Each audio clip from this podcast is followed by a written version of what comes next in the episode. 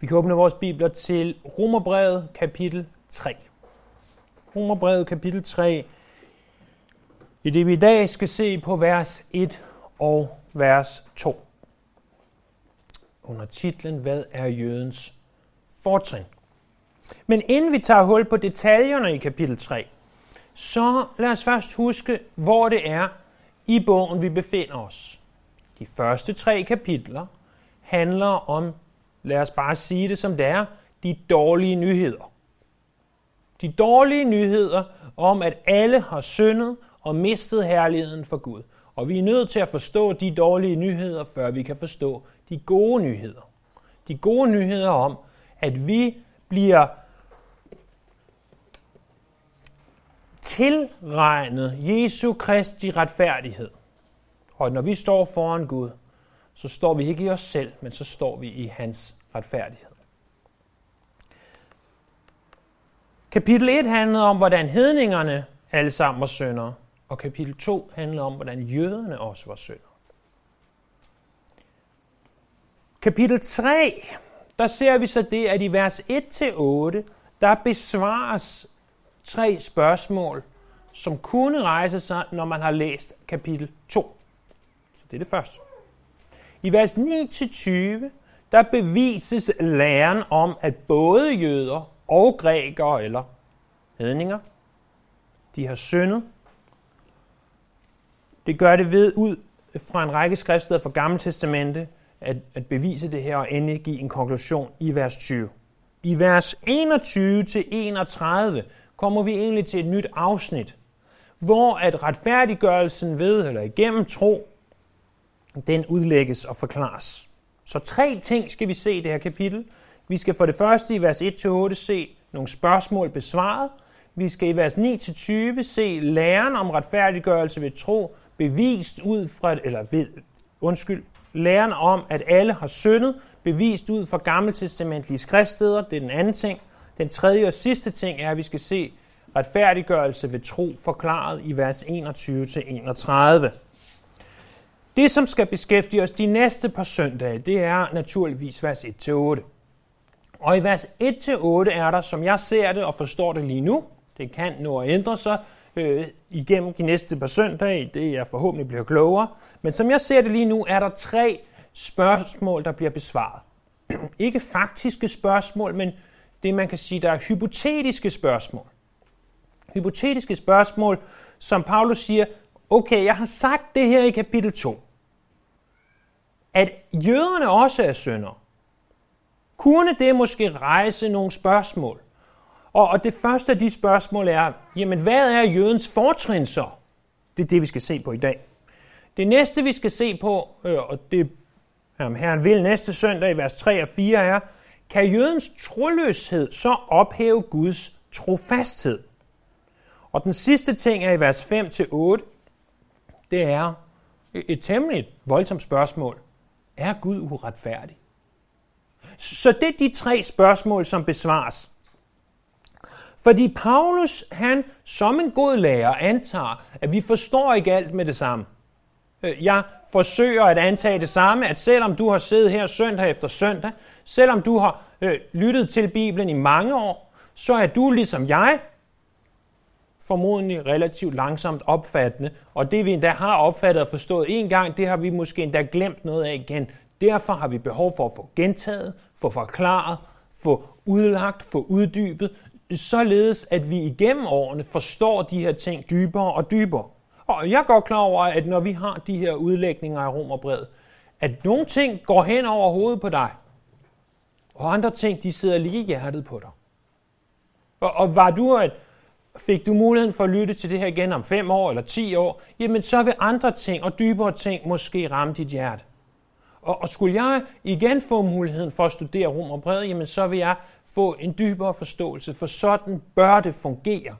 At i det, vi vandrer med Herren, bliver vores forståelse dybere og dybere. Ikke af nye sandheder, men af de samme sandheder forstået på en dybere måde. Så det første af de spørgsmål, som bliver besvaret, det som Paulus siger, hvad, hvilke spørgsmål kan rejse sig fra kapitel 2, det er, hvilket fortrin har jøden så? Der står i vores tekst til i dag, Hvilket fortrin har jøden så? Eller hvad gavner omskærelsen? Meget på alle måder. Først og fremmest, at de har fået Guds ord betroet. Vi vil se på det her på to måder. Først ved at se teksten forklaret, og dernæst ved at se teksten appliceret. Teksten forklaret. Det naturlige spørgsmål bliver nødt til at lyde, hvilket fortrin har jøden så? Hvad gavner omskærelsen? Fordi hvis du husker tilbage til kapitel 2, så handlede kapitel 2 om, hvordan at jøderne for det første ikke blev frelst ved at være jøder, at jøderne for det andet ikke blev frelst ved at have loven, og at jøderne for det tredje ikke blev frelst ved at have omskærelsen. At alle mennesker, uanset deres etniske baggrund, uanset deres øh, fødsels øh, oprindelse og deres lov og deres omskærelse, alle mennesker står som syndere over for Gud. Hver en. Også jøden. Men hvilket fortrin har de så ville være et naturligt spørgsmål, som Paulus besvarer. Fordi hvis jøderne ikke har noget fortrin, hvad er der så specielt ved at være jøde? Når vi læser øh, de 39 bøger i det gamle testamente, og, og vi læser igen og igen, at jøden er Guds ejendomsfolk. Jøden har øh, de her privilegier. Jøderne er Guds folk. Jøden har sådan og sådan. Hvis de ikke har noget fortrin, hvad så med alt det, der blev sagt om dem i det gamle testamente. Hvad så med alle de løfter, som Gud gav?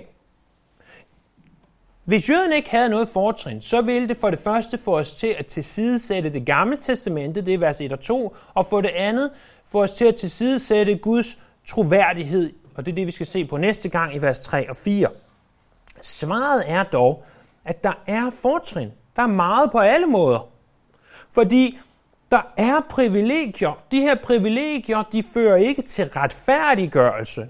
Privilegierne fører ikke til, at Gud ser dem som retfærdige, eller tilregner dem retfærdighed. Men det betyder ikke og ikke det samme som, at privilegierne er værdiløse. Blot fordi, at deres fødsel, deres lov og deres omskærelse ikke frelser dem, så betyder det langt fra, at de privilegier, de er givet, er værdiløse. Vi får et uddybende svar på det her i kapitel 9 til 11. Specielt i kapitel 9, vers 4 og 5. Prøv at se der. Romerbrevet kapitel 9, vers 4 og 5. De er jo israelitter. De har førstefødselsretten og herligheden og pagterne og loven og tempeltjenesten og løfterne. De har fædrene, og for dem er Kristus kommet som menneske han, som er overalt og alle, Gud være lovet til evig tid. Amen. Ser I det? Der er masser, masser af fortrin ved at være jøde. De har alt det her, vi læser i kapitel 9, vers 4 og 5. Det er ikke nogen ulempe. Det er et fortrin. Men fortrin er altså ikke det samme som automatisk frelse. Han siger, hvad fortrin har jøden så? Det er hans spørgsmål. Eller hvad gavner omskærelsen? De her ting. Hvad, hvad hjælper de? Det er hans spørgsmål. Og så siger han, meget på alle måder. Først og fremmest, står der så.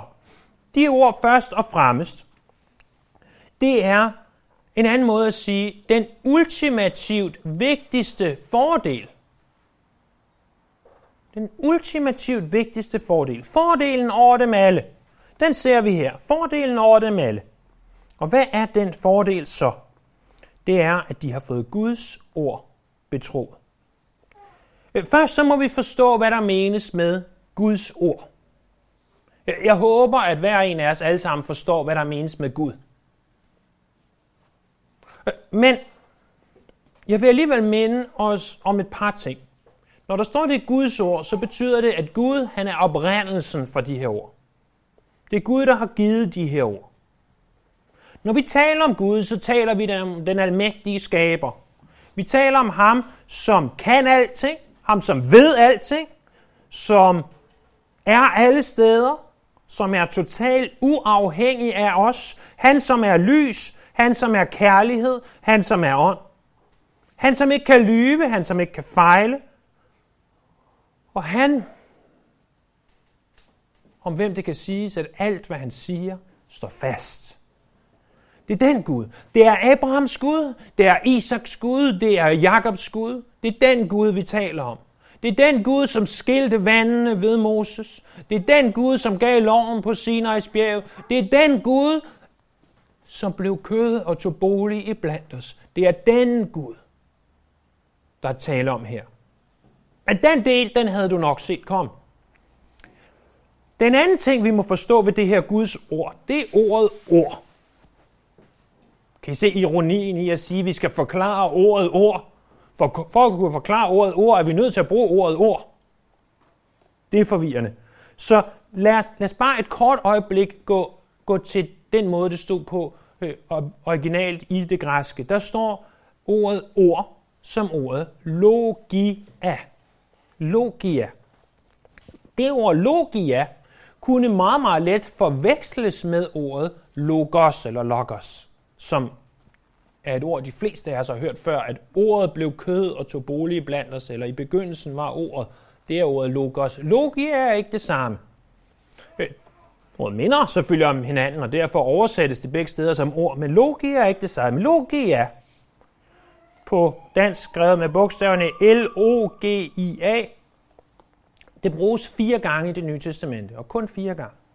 Først i Apostlenes Gerninger 7.38, hvor der står, at det var også ham, der i menigheden i ørkenen var sammen med englen, der talte til ham på Sinai, og med vores fædre, og der modtog han livgivende logia, livgivende ord at give os. Så vores tekst i dag, Romerbrevet 3.2, meget på alle måder. Først og fremmest, at de har fået Guds logia, Guds ord betroet. Så Hebræerbrevet kapitel 5, vers 12. For I, som i betragtning af den tid, der er gået, burde være lærer, trænger igen til, at nogen lærer jer begyndelsesgrundene i Guds logia, eller i Guds ord. Ja, det er kommet dertil, at I har brug for mælk og ikke for fast føde. Og så endelig i 1. Peter 4.11, den der taler skal tale med logia eller ord fra Gud.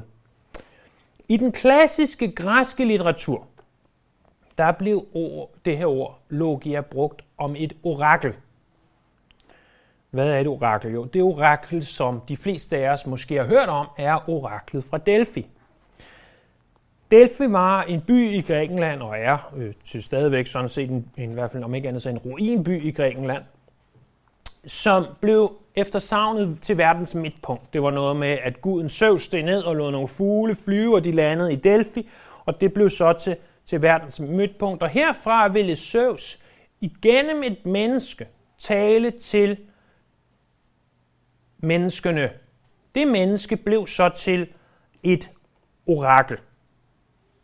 Han ville tale igennem det her orakel. Ordet, det, det danske ord orakel, vi bruger, som jo så på græsk vil være logia, det danske ord, det kommer fra latin, ligesom næsten alt andet, øh, og er det latinske ord orare, som betyder at tale. Så oraklet, det var altså en, der talte. At være et orakel er en, der taler. Sådan i ordets oprindelige betydning. Oraklet i Delphi, blot for at, at færdiggøre Delphi, var en præstinde med titlen Pythia, øh, og hun ville efter omfattende ritualer kunne videregive til synlædende gudernes ord, og altså tale på vegne af guderne. Det var det, det vil sige at være et orakel. Du kunne tale på vegne af guderne, du kunne videregive gudernes ord. Når man opsummerer historien omkring det her ord logia, øh, så, og hvordan det blev brugt i historien, og i særdeleshed på nytestamentlig tid, så kan vi observere følgende. At logia blev altid brugt om guddommelig tale. Der kan ikke siges noget om længden af et logia, fordi et logia eller et orakel eller et ord på den her måde, øh, det er blot det, der er talt. Det kan være et langt ord, det kan være et kort ord. Når oraklet i Delphi talte, så var det som regel et eller andet kort og, og rimelig mærkeligt, øh, hvor hun siger måske, det ved jeg ikke, om hun vil have sagt, men øh, du skal i dag se fire lyserøde elefanter øh, falde ned fra himlen, og de skal mase dig, eller sådan et eller andet fuldstændig vanvittigt kort, som ingen vidste, hvad betød. Men det kunne lige så godt, øh, kan man se på ordets brug andre steder, have været noget langt og langt mere øh, sigende, og det leder os til den fjerde og sidste ting, nemlig at, at hvorvidt det her var, var... Nej, den tredje ting, det er, at det leder os til den tredje ting, undskyld, at det kunne komme i enhver form for litteratur. Det kunne komme som, som prosa, altså historie, fortælling, det kunne komme som poesi, øh, eller det kunne da komme i lovord, som vi jo ser det i Bibelen. At, at orakler var ikke bare små, korte sætninger, det var alt muligt, der blev sagt øh, på vegne af guderne, eller som guderne sagde. Og hvorvidt det var nedskrevet eller ej, var ganske uden betydning. Det kunne stadigvæk være et orakel. Vi kan altså konkludere, uden faktisk at være blasfemiske, at vi kan kalde vores Bibel for en orakelbog. Det tror jeg ikke, vi skal begynde på, fordi at det ude i verden meget, meget nemt vil kunne misforstås. Men egentlig vil vi kunne kalde det for en orakelbog. Fordi at Bibelen er et langt orakel. At Gud har talt de her ord. Gud har sagt det, der står. Og og det, som Paulus specifikt henviser til, det er, at Gammeltestamentet var givet. At Gammeltestamentet var Guds ord. Så det er den første ting, vi ser her, at først og fremmest har de fået Guds ord betroet. Guds logia. De har fået Guds logia. Den anden ting, vi skal se, det er, at de har fået Guds ord betroet. Tilbage i 1. Mosebog, kapitel 39, der hører vi historien om Josef. Og, og vi husker, hvordan at Josef, som var øh, Jakobs øh, søn, han bliver solgt til Ægypten, og han kommer til Ægypten, og der bliver han tjener i Potifars hus. Potifars hustru har et godt øje til Josef, og ønsker, at Josef øh, skal ligge med hende, men det vil Josef ikke, og hun øh, råber voldtægt, og så rører Josef selvfølgelig i fængsel, selvom han ingenting har gjort. Og i fængslet, der er Gud med ham på en sådan måde, og han opfører sig så godt, at han bliver betroet alt i fængslet. Så han får lov til simpelthen at passe på fængslet.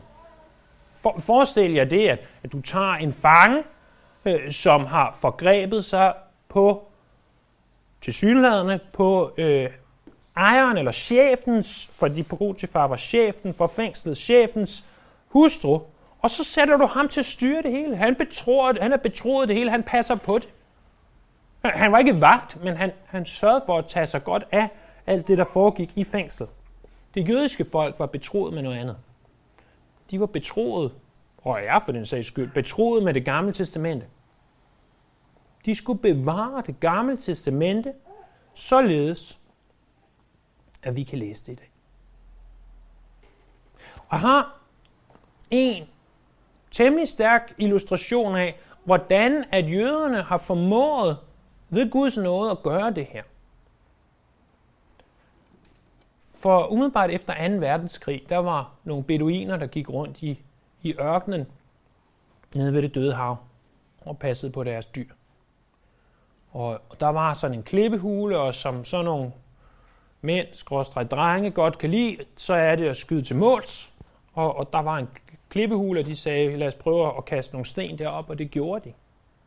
Og efter, i hvert fald som historien går, så hører de noget, der, der siger klir, og, og de kravler op og ind i klippehulen. Og, øh, og inde i den hule finder de lærkrukker, fyldt med gamle manuskripter. Et manuskript er Øh, som ordet betyder noget, der er håndskrevet. Det kan være et manuskript af hvad som helst, men det her var manuskripter af blandt andet det gamle testamente og deres egne interne love for den her, det her samfund, som havde boet øh, i det område øh, 1900 år tidligere. Og de tager så det her, har det et stykke tid, og sælger det til den ene, som sælger det til den anden, som så opdager, at det her, det er noget gammelt noget rigtig gammelt. Det er noget 2000 år gammelt. Og det er bibelske tekster, nogle af dem. Og de her, man tager ud i området og finder meget mere. Og øhm, i, i 2011, der øh, jeg og, og nogle få andre stod tidligt op på en tur i Israel og gik op til den her hule, øhm, som, hvor de første dødhavsruller blev fundet. Jeg kan sige, at det var en ganske, ganske speciel oplevelse øh, at sidde øh, deroppe tidligt, tidligt om morgenen og, og være det sted, hvor de her dødehavsruller blev fundet. Fordi de dødehavsruller, som de blev kendt som, og der, der blev fundet rigtig, rigtig mange, de var tusind år ældre end de tidligste manuskripter, man havde op til år 1907, 8, 49. Så i år, hvis du ved 2. verdenskrigs slutning vil læse det gamle testamente, så læste du fra en kopi fra år cirka 1000 efter Kristus. Det var det eneste, du havde. Og, og hebraisk. Så, så du havde noget, der var 1000 år gammelt på det tidspunkt. Eller 1000 år efter Jesus levede, lad os bare sige det sådan. Og øhm, altså her efter 1948-49, og selvfølgelig efter det blev læst og decifreret osv., så, så tog man og sammenlignede det, der blev fundet i hulerne ved det døde hav, sammen med de her tekster fra år 1000. Så du har noget fra år 1000, som var det, den hebraiske bibel i 1945 var bygget på, og, og så de her gamle, gamle dokumenter.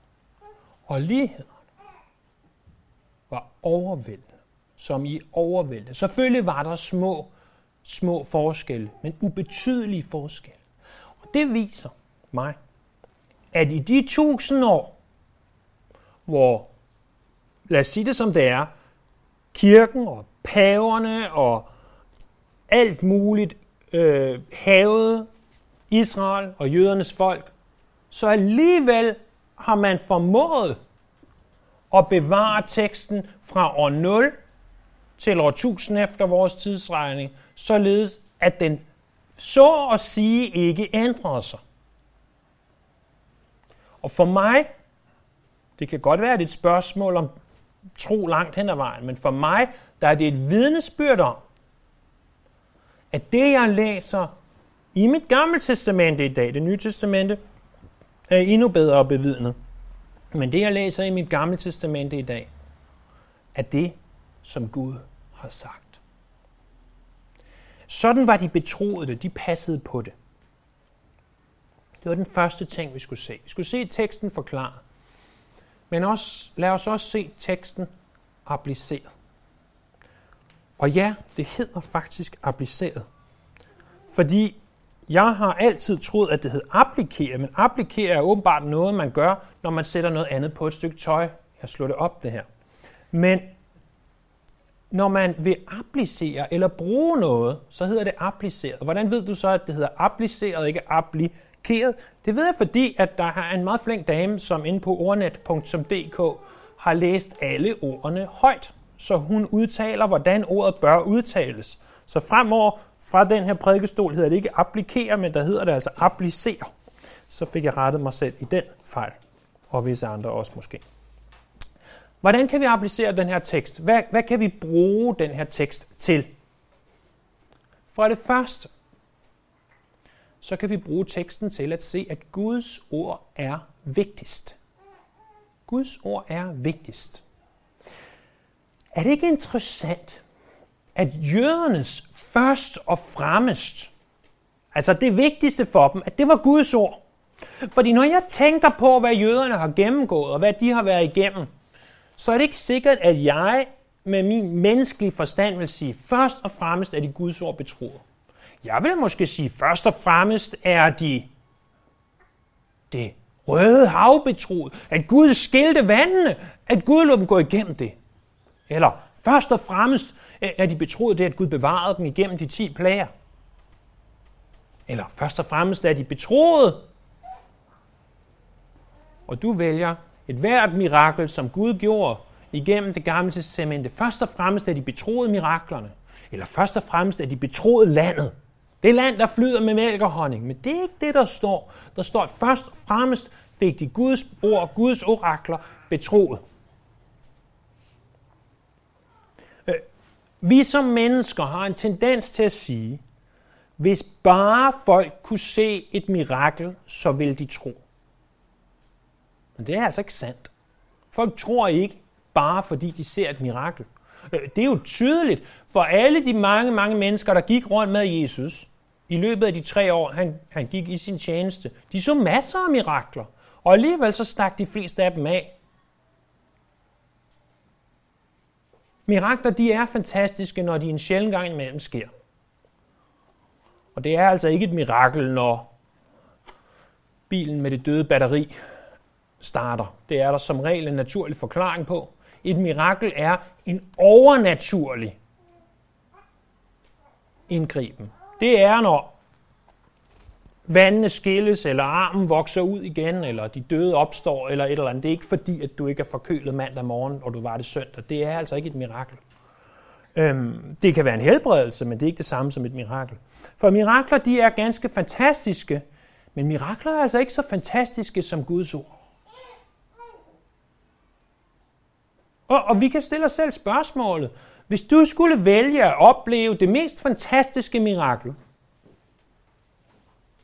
eller du skulle vælge at have Guds ord med dig hver dag, hvad vil du så vælge?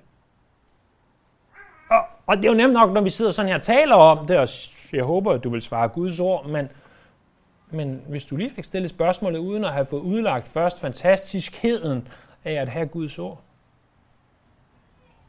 Tænk over det. Det er først og fremmest. For det andet, så er skriften det største privilegium, vi har. Når skriften taler, så er det Gud, der taler. Jeg håber, du forstår det. At, at når jeg siger noget, så er det mig, der taler. Men når jeg læser højt af Bibelen, så er det altså Gud, der taler. Så kan Guds ånd tale igennem mig, eller igennem dig, hvis han vælger at bruge os. Men når vi læser fra Bibelen, så er det altid, altid Gud, der taler.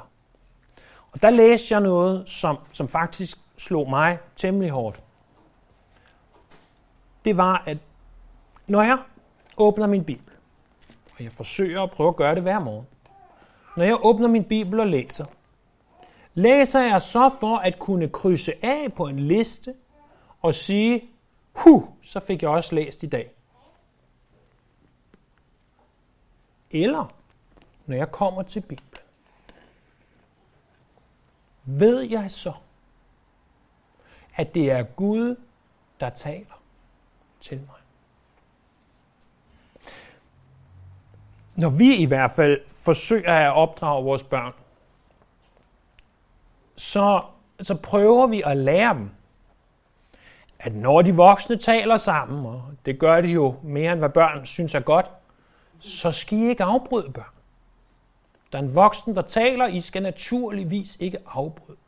Fordi de voksne er i gang med at tale sammen. De har en samtale. Og prøv at tage det. Og sæt over på det, at Gud taler til os igennem Bibelen, at det er det, som Gud har sagt. Det er det, han vil sige til jer. Bibelen er altså det største privilegium, vi har. For her kommer den almægtige Gud, himlens og jordens skaber, og han taler til dig.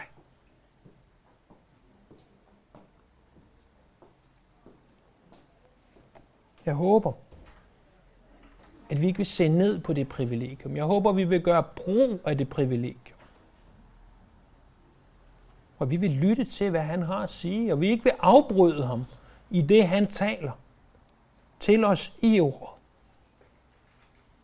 Det er ikke altid, vi lytter til, hvad han siger. Det er ikke engang altid, vi forstår, hvad han siger. Men i det mindste, lad os gøre en indsats, og lad os have det fornødende hjerte til at forstå, hvad han siger. Den tredje ting, vi ser, tredje måde, på vi kan bruge den her tekst, det er, at det gamle testamente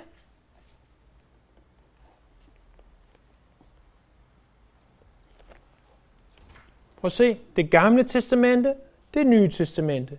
Det gamle testamente er også Guds ord. Hvis du udlader det gamle testamente, så udlader du så meget af Bibelen. Det gamle testamente er også Guds ord. For når Paulus han skriver det her, så tror vi jo på, og det står der også i det første vers, at fra Paulus, Kristi Jesu tjener, kaldet til apostel. Så tror vi på, at han er en apostel. Og en apostel er en, som taler med Guds autoritet.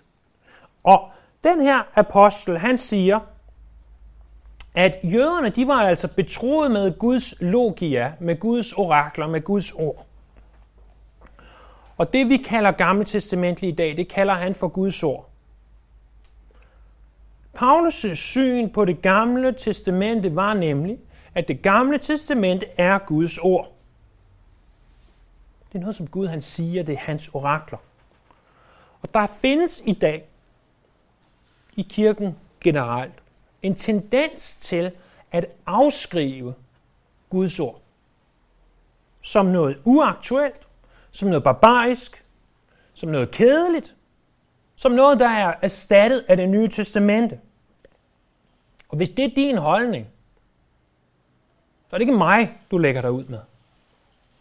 Så er det mænd og apostle som Paulus, som Peter, eller som apostlen over dem alle, nemlig Jesus Kristus selv. For det var ikke deres holdning til det gamle testamente. Det gamle testamente og det nye testamente, alt sammen til sammen Guds ord. En fjerde ting, det er, at vi kunne stille os selv spørgsmålet, hvilket fortrin har børn af kristne forældre? Spørgsmålet var her, hvilket fortrin har jøden så? Vi kunne st- ligeledes stille os selv spørgsmålet, hvilket fortrin har børn af kristne forældre? Øh, vi taler jo tit om, at Gud har ikke børnebørn. Og at blot fordi, at Lisa og jeg er kristne, betyder det ikke automatisk, at vores børn er kristne.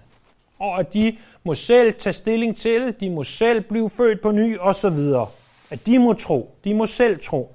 Og så kunne vi sige, hvilket fortrin har øh, børn af kristne forældre så? Jamen, de har en enorm fordel. De har et enormt fortrin.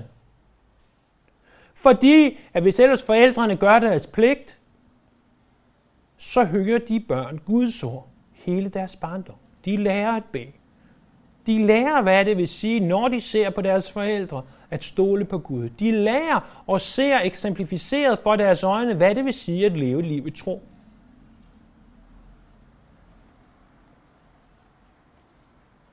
Og, og må det minde os om,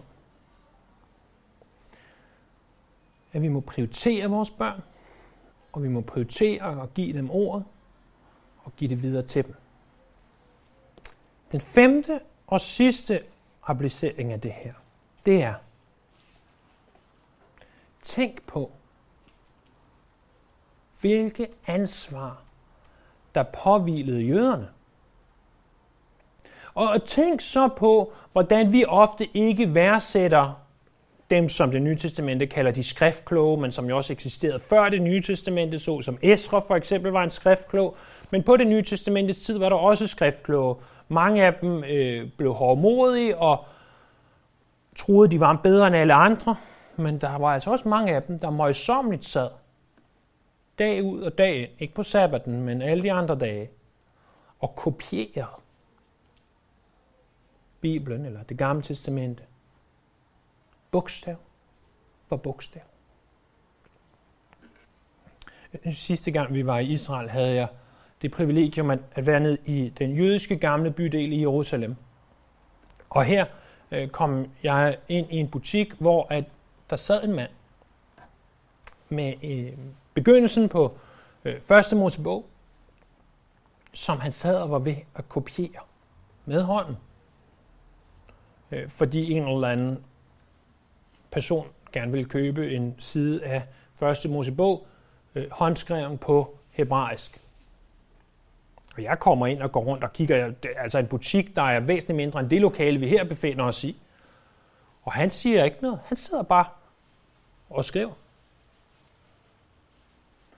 Og så, da han kommer til det, vi vil kalde punktum, eller et vers, eller hvad du vil, så lægger han pinden ned og så siger, kan jeg hjælpe dig med noget? Så siger nah, jeg vil bare kigge lidt og høre, hvad du laver, og så videre. Og han forklarer det så, og så siger han, så er der mere? Nej. Og så jeg vil ikke sige, at han var en trance, for det tror jeg ikke på, men han var yderst fokuseret. Ingen tvivl om det. Og så fokuserede han igen på sin tekst, og så fortsatte han. Det var ganske imponerende at se, og det mindede mig om, hvad de her skriftkloge dengang gjorde. I det de kopierede teksten således, at vi også skal have den i dag. Lad os ikke se ned på dem.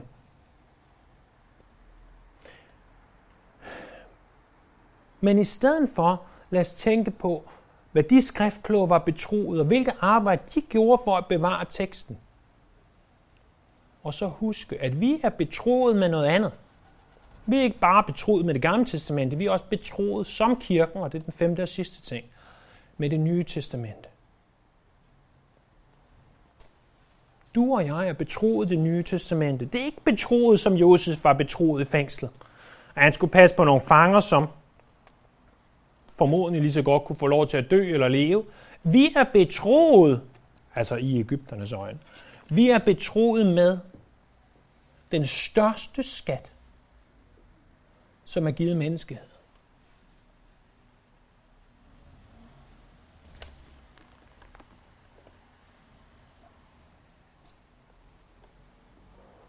Og jøderne, de havde kæmpe ansvar, og de tog det ansvar seriøst, når de kopierede teksten. Når de bevarede teksten. Indimellem så mistede de teksten, og så fandt de den igen, og så blev de glade.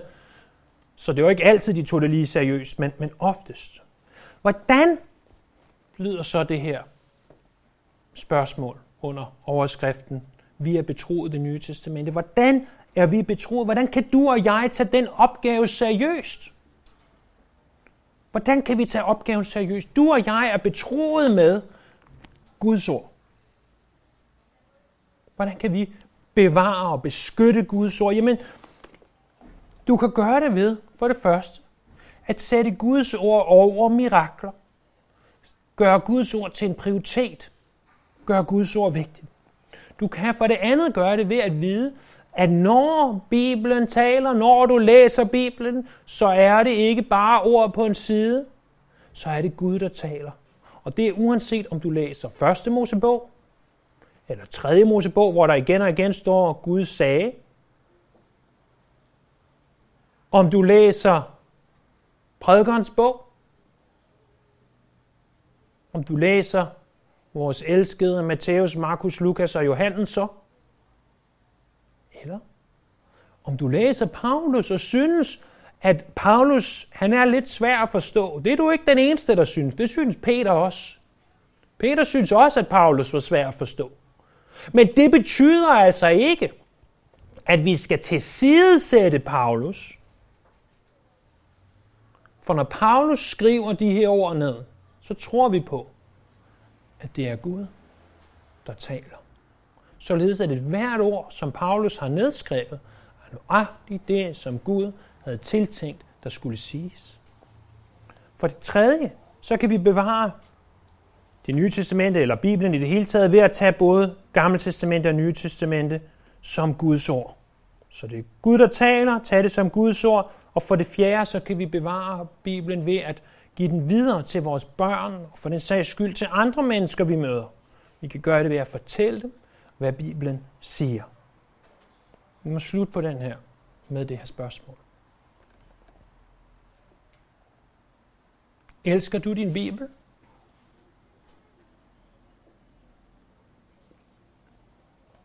Fordi det gør en hver, som elsker Gud. I Bibelen, der taler han til dig. Der er en imellem, visker han dig i øret, at han elsker dig.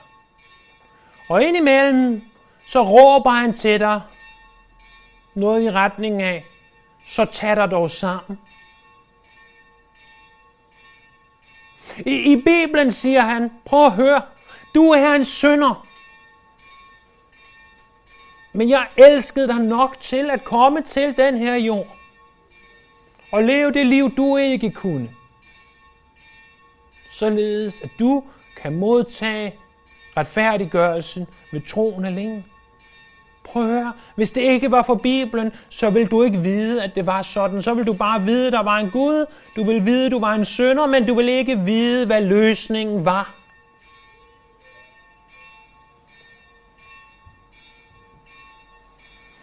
Og i den her bibel, der siger han, at en dag, så kommer han tilbage igen. Og tager alle, som tilhører ham, hjem til sig. Og så er al pine og plage og alle coronavirus og ansigtsmasker og alt muligt andet slut.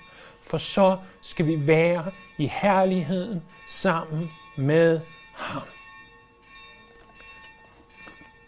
Det er den Bibel, jeg taler om. Prøv at høre, der er 10.000 og tusinder gode grunde til at elske den, for det er der, Gud taler til dig. Hvis vi elsker ham, så må vi også elske det, han har sagt. Og tænk sig, at du og jeg er betroet med Guds ord. Vi har sat til at beskytte det som en skat. Ikke til at grave den ned, men til at beskytte den og lade den skinne, så at alle må se og forstå, at når Bibelen taler, så taler Gud. Så hvilket fortrin har jøden så?